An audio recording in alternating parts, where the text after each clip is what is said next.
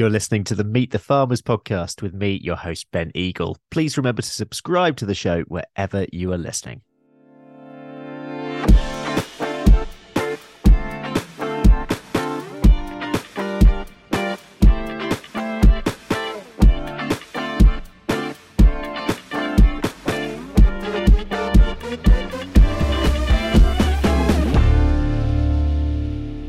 Hello, everyone, and welcome to episode 231 of the Meet the Farmers podcast with me, Ben Eagle.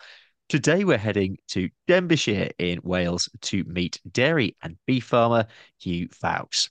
Huw was brought up on a dairy farm, but was initially put off farming when he saw his father having to sell his herd. He got the farming bug at college, though, and ended up re establishing a dairy on his family's farm with a micro dairy of around 15 Red Polls. For his beef, he crosses Welsh black heifers with Wagyu bulls. The whole system uses regenerative techniques, and Huw also works on another local dairy farm to supplement his income uh, while he grows the dairy at home. Huw, welcome to Meet the Farmers. Thank you for doing this. No problem. Thanks for having me. It'll be quite a good chat, I think.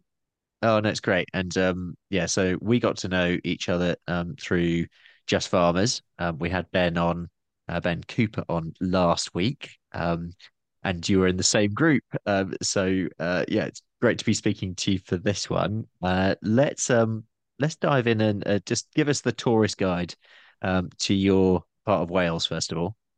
Um, so yeah, like you said, I'm in Denbighshire, which is North Wales.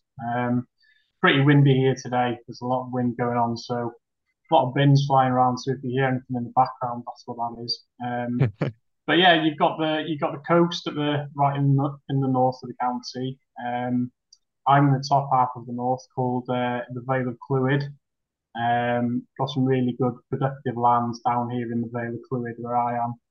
And then, um, yeah, you've got sheep and cattle grazing the hills both sides. And then, yeah, go further down south, it gets a bit more mountainous. Um, yeah, you got a bit of everything here, really.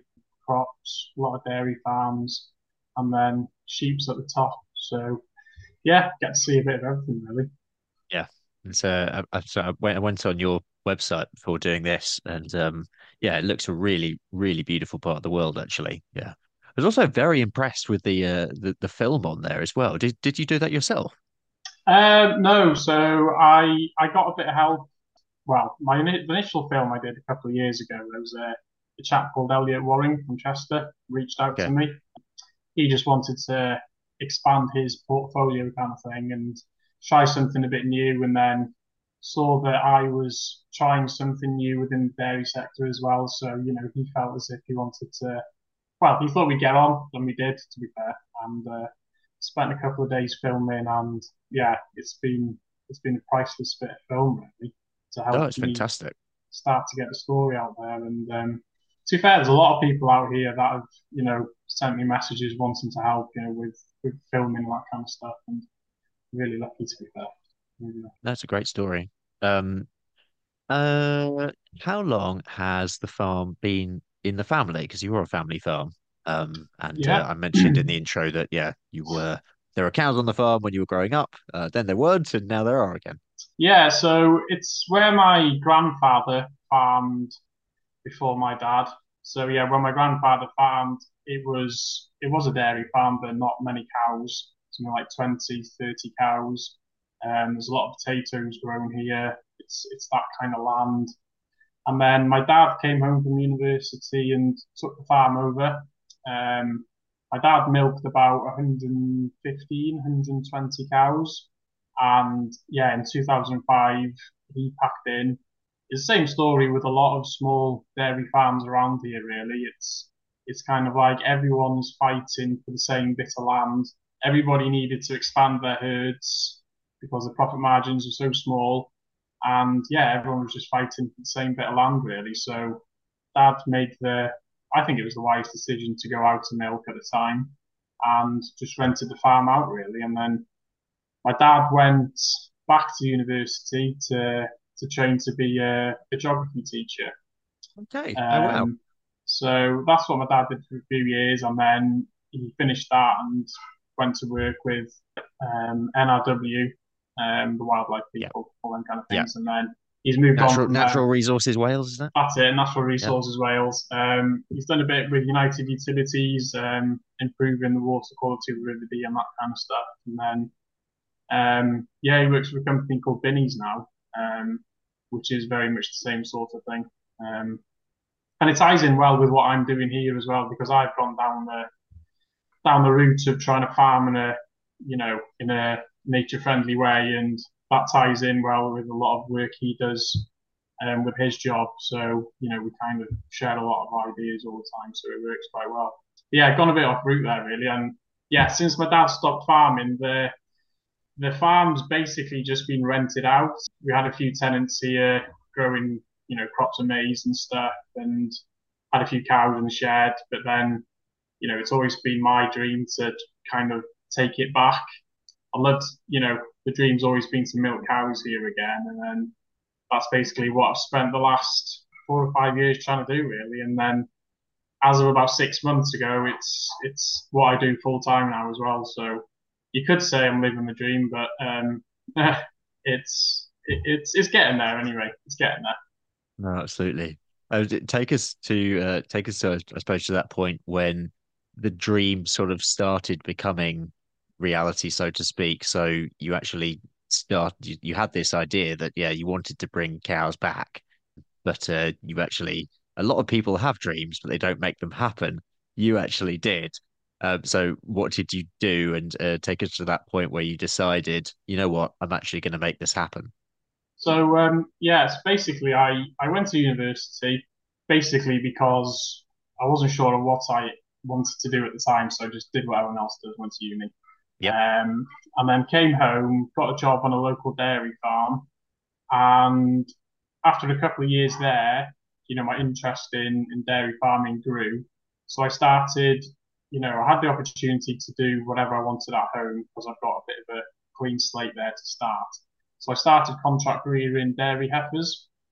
Okay. So that's what I that's what I did for the first couple of years, and then I just found that a bit of a hamster wheel. Really, it was just um, it was trying to meet certain targets, you know, certain weights for the cows, and you were having to put a lot of inputs into the system to make it work.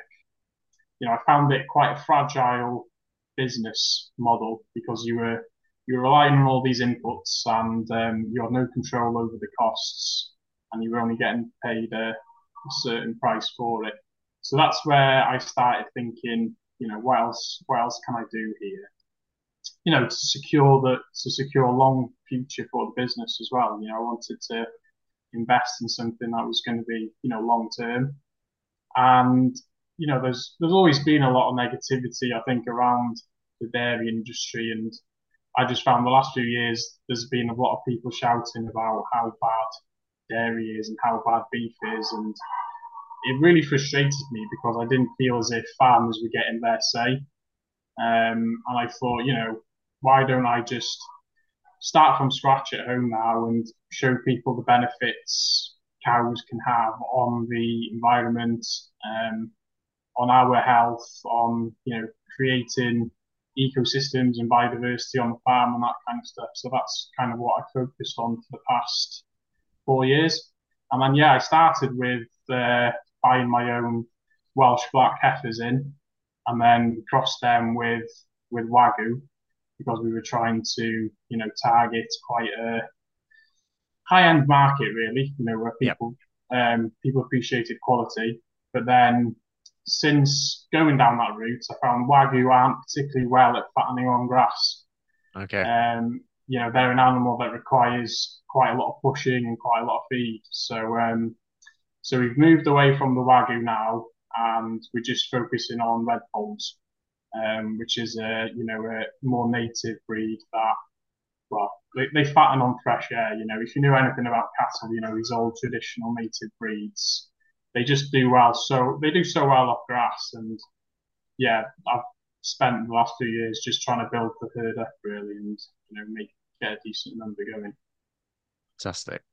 Um, so yeah, so that that's one side, and then you have the the micro dairy on the other side. And I think we've had a, a couple of micro dairies on on the show in the past, but um, for for someone out there who might be thinking, well, how can you run a business with a, with just a few cows? Tell us about micro dairies and and sort of the the thinking behind it. Uh, so the whole idea behind the micro dairy for me was I wanted to just start off with what I could afford. Um, I didn't want to go out there and borrow, you know, thousands of pounds from the bank and then spend the next 30 years trying to pay it back. So I thought I can start with what I can afford and, you know, target quite a local market that's going to appreciate what I'm doing and then they'll be willing to pay a bit more for it. So, so that was the plan, really. You know, sell it from the sell it from the farm gate, and you know, there's there's no cost to that really. You know, you just put it, stick it in a fridge, and hope people come. So, so the plan was to start with as little cost as possible, and just develop it as the demand as the demand grew, kind of thing. I've not I've not had to go out and borrow money to do it, which was the main the main plan really. Um, and it just gives you know it just gives that bit of uniqueness to what you're doing as well. Um, there's a few there's a few vending machine, you know, farm milk vending machines popping up around the place here now, especially during COVID. And you know, it just being a micro dairy makes you unique in the fact you know you're not milking hundreds of cows. You're, you're doing it on a small scale, and just it's, it's just a nice little story, really. And, and linked to it as well is very much linked to your regenerative system. Tell us uh, about your your system of managing the land and how that works. Yeah, so we've gone down the yeah, it's a bit of a buzzword I think at the minute down the regenerative route, but um, what we're trying to do basically is farm with, with with as little inputs as as possible, and you know get as much out of the soil as we can. And we found the best way of doing that is every decision we make now is involved around the health of the soil. So if we're planning what crops we're putting in um, next year or the year, the year after that, we'll be asking ourselves, right, what's going to be benefiting the soil? And then we'll do that. For example, we'll see if, if we see there's a there's a field looking not so good, you know, diversity is is our first our first go to. Is add as much diversity of plants into that field as we can.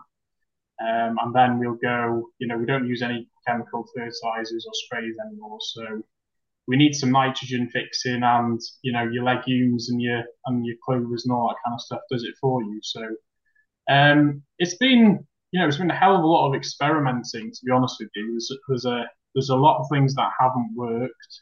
It isn't just a go-to book where you can just find out what's going to work out on your farm. Because I think the trickiest thing with this whole regen is what what might work on someone else's farm might not work on my farm. Yeah. Um, that's the, that's been the hardest thing really. But um, you know, it just I wanted the I wanted a business that would I didn't have to rely on inputs really. You know, um, could make the most out of the soil, and it also just gives you uh, a really good USP as well because we direct sell the milk and the beef and all that kind of stuff.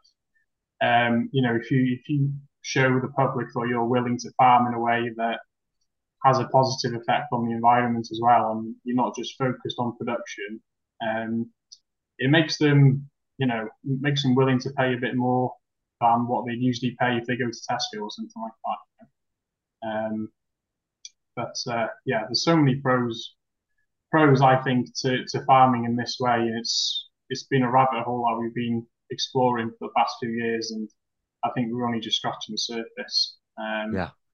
What what uh, you say? Sort of um, something's worked, something's happened. What have you been finding yeah. has worked for you?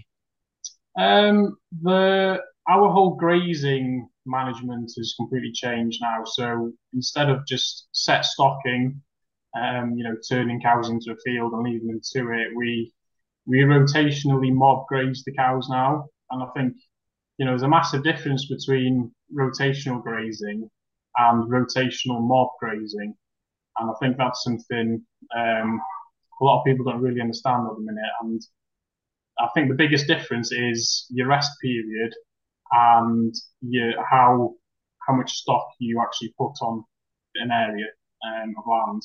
So what we try and do is in the summer and you know peak growing season, we'll we'll try and give the paddocks at least at least 60 days rest. So 60 to 90 days of rest, and then move the cows at least twice a day onto a fresh piece.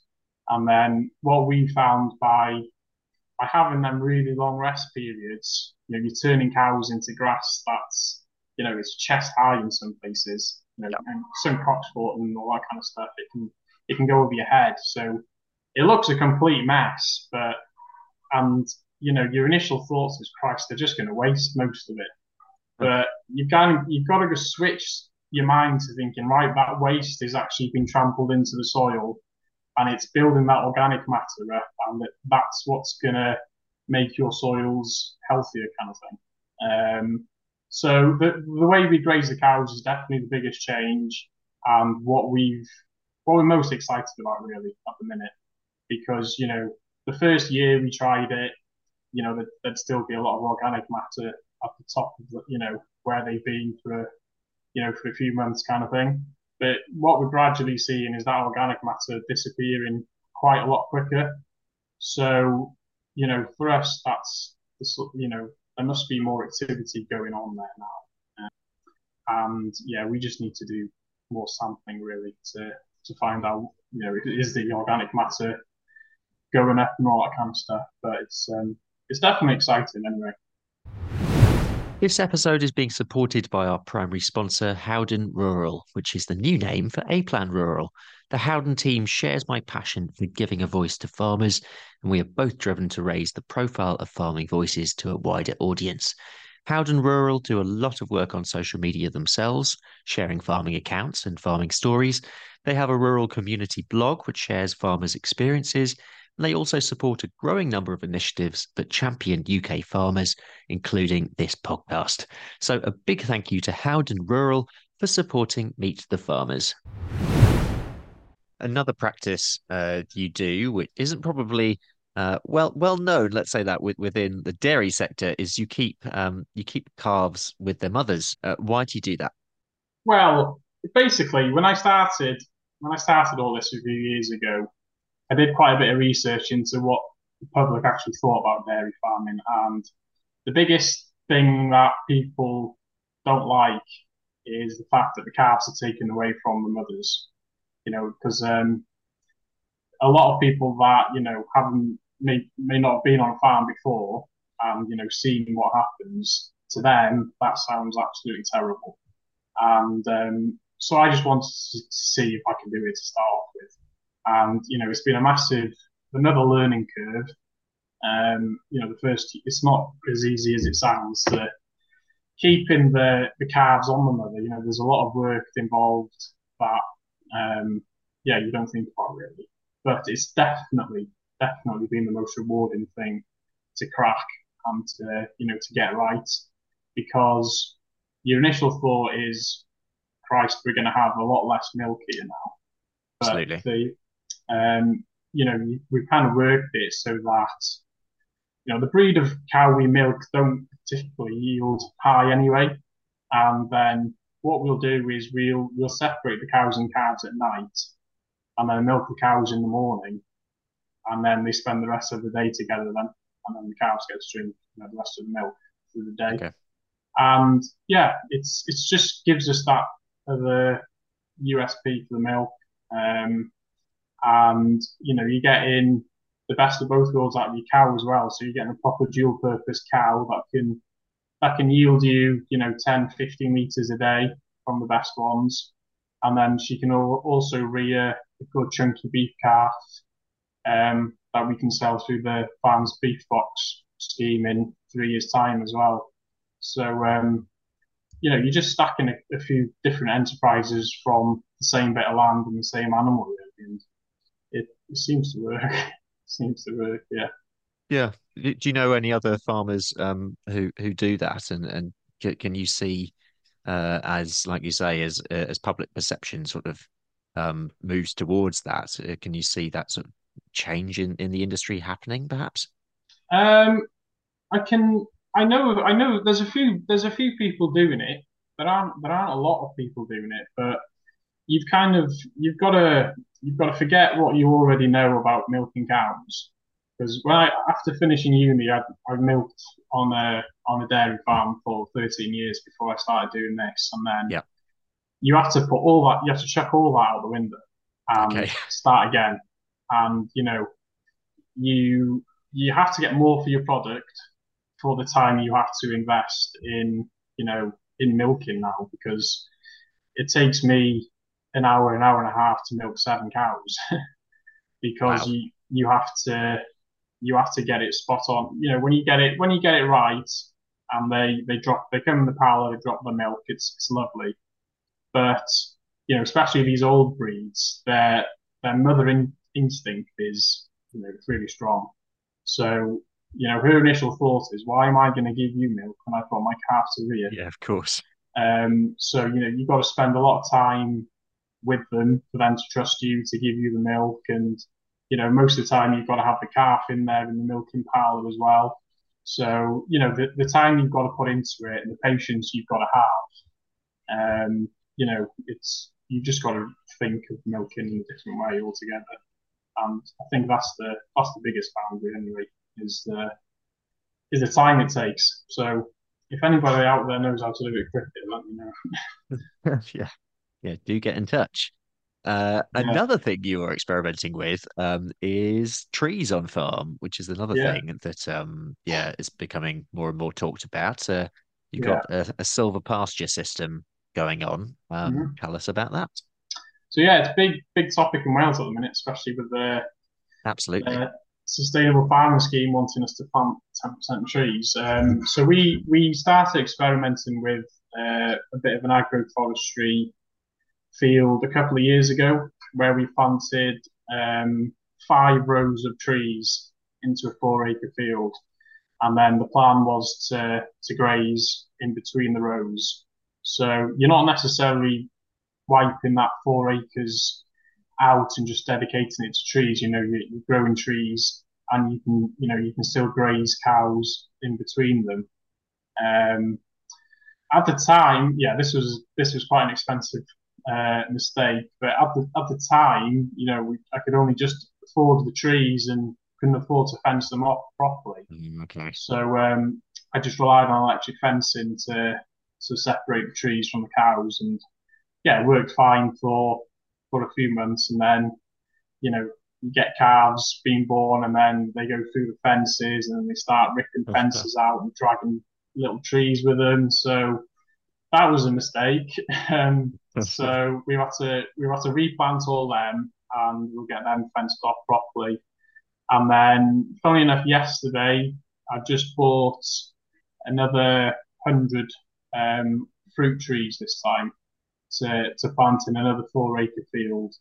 Okay. And then um, the first thing I've done with these is fenced it off properly. So fenced five alleys in another four acre field, and then um, planning to to graze only about three or four cows in between these rows, and then have about 200 to maybe 300 chickens then following the following the cows round.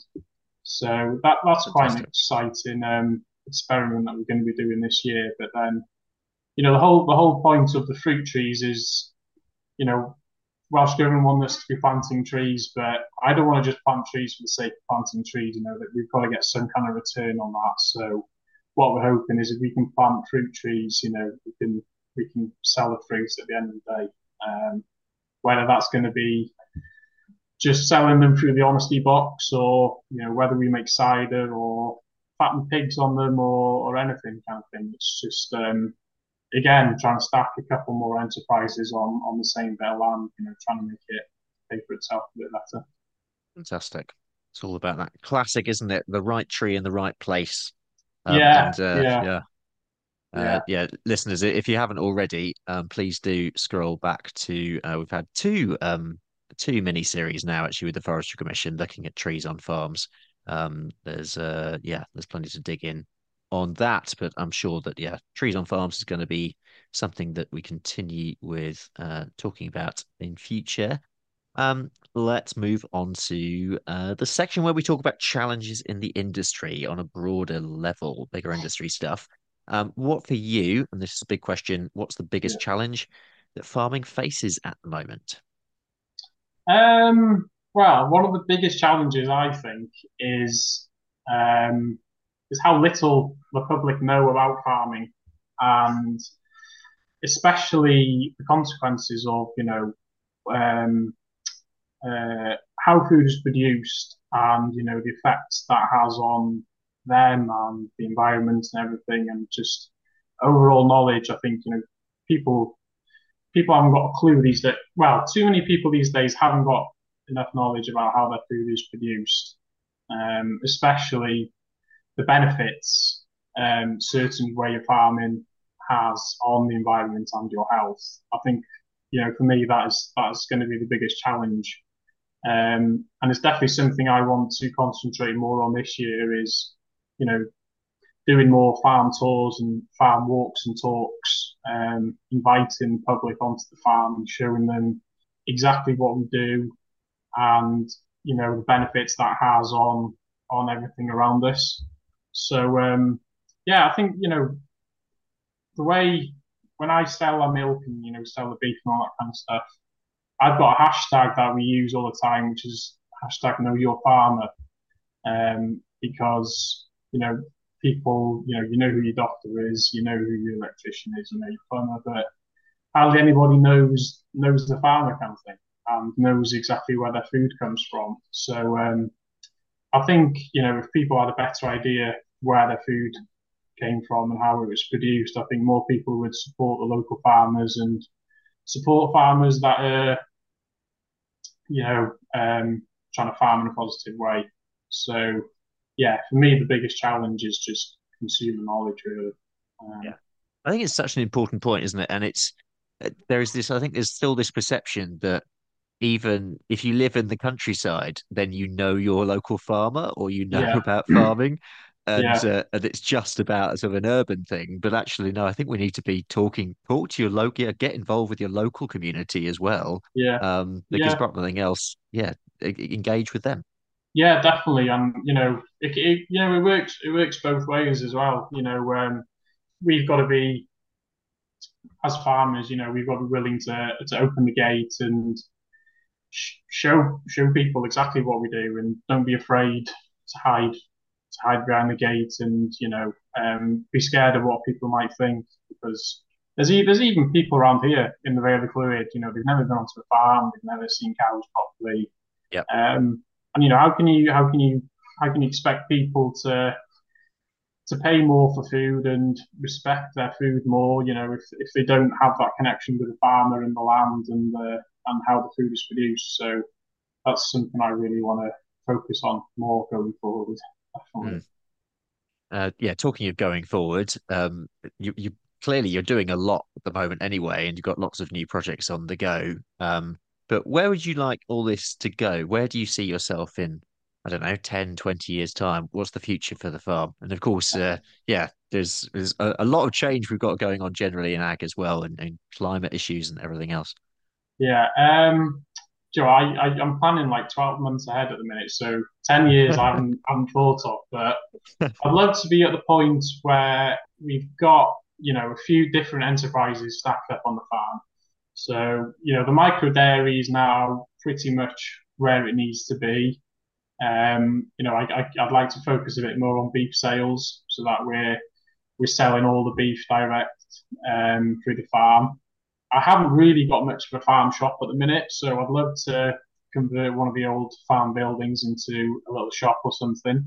Because um, at the minute we've just got like a, a, trailer that's been painted up and it's converted into an honesty box. So um, focusing more on on selling from the farmyard, I think is, is the route I want to go down.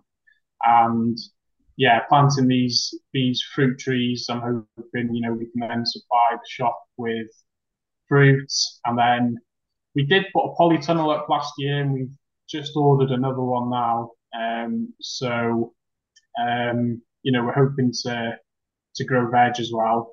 Um, and I am I am one of uh, five kids, So there's there's five of us all you? together. Oh, Yeah. wow. Well, my sister isn't really. She lives up in Leeds. She's not uh, involved with the farm. I've got another brother that's out in Australia at the minute. My other brother works on a dairy farm down the road, and then Sean, the youngest brother, he's quite keen now in being involved at home as well with what we're doing. So um, he's actually just bought a a load of ducks, so a load of Muscovy ducks, Okay. and um, yeah, we plan on well, what he's going to do is basically rear his own meat birds, um, so that we can we can sell duck as well, basically, um, you know, Exciting. pasture duck, maybe even try a few geese and stuff for for Christmas and that. Just a little more about our primary sponsor, Howden Rural, which is the new name for A Plan Rural. Same people, different name. Howden Rural provide bespoke insurance cover for farms and estates. This could be for anything from tractors and machinery to a new exciting diversification venture. So for more information, visit howdeninsurance.co.uk forward slash rural. We're going to move on to the quick questions. Um, these are a bit of fun. Uh, first is uh, give me a book, film, or TV show that you could read or watch again and again. Um, I don't do that much reading, but I did read a book uh, not long ago by a guy called Gabe Brown. Um, it's called Dirt to Soil, Dirt to Soil. like. Yeah, and you know, it's, it's a book I read from from start to finish, and that says a lot. That says a lot because I don't I don't like reading. Um, so yeah, that's that's that's the go-to book really. And uh, film, I watch it over and over again. Is Gladiator. Ah, fantastic. Watch it. I, just watched it again the other day. Proper classic. yeah. Uh, next one is if you could have dinner with a well-known person, and that could be at any time in history, they can be alive or dead. Um, who Yeah. would it be and why? Oh, um, I don't know. Probably uh, Jim Carrey. I think. Um, I just yeah. It doesn't matter what mood I'm in. If I if I watch that guy on telly, he just makes me laugh. So um, I'd love to have a meal with him. It'd be hilarious. I think. Great. Great. And uh, last one, your favorite sport? Um, I used to play a lot of rugby. I Used to play a lot of rugby, but then I broke my leg uh, playing, so um, I stopped because when you got cows to look after, it's not ideal having a broken leg. Um, but yeah, I, I, I try and keep fit and all that kind of stuff. So going to the gym and all that kind of stuff now. Um, I didn't about 12 months ago. I wasn't doing anything, but then since being at home full time, I try and make make a bit more time for myself now as well. So um, yeah, Very probably good. won't start rugby again. That's a good message to go out to all farmers as well. Yeah, keep your fitness up. Yeah. Um, the final questions. Uh, if you have a message for the public, uh, what would it be? Um, message for the public. I did actually write a couple of things down. Um, Oh, great. Well, I just made a couple of notes, but um, my message to the public would be, you know, where you buy your food from and how that food is being produced is much more important than the actual product, I think.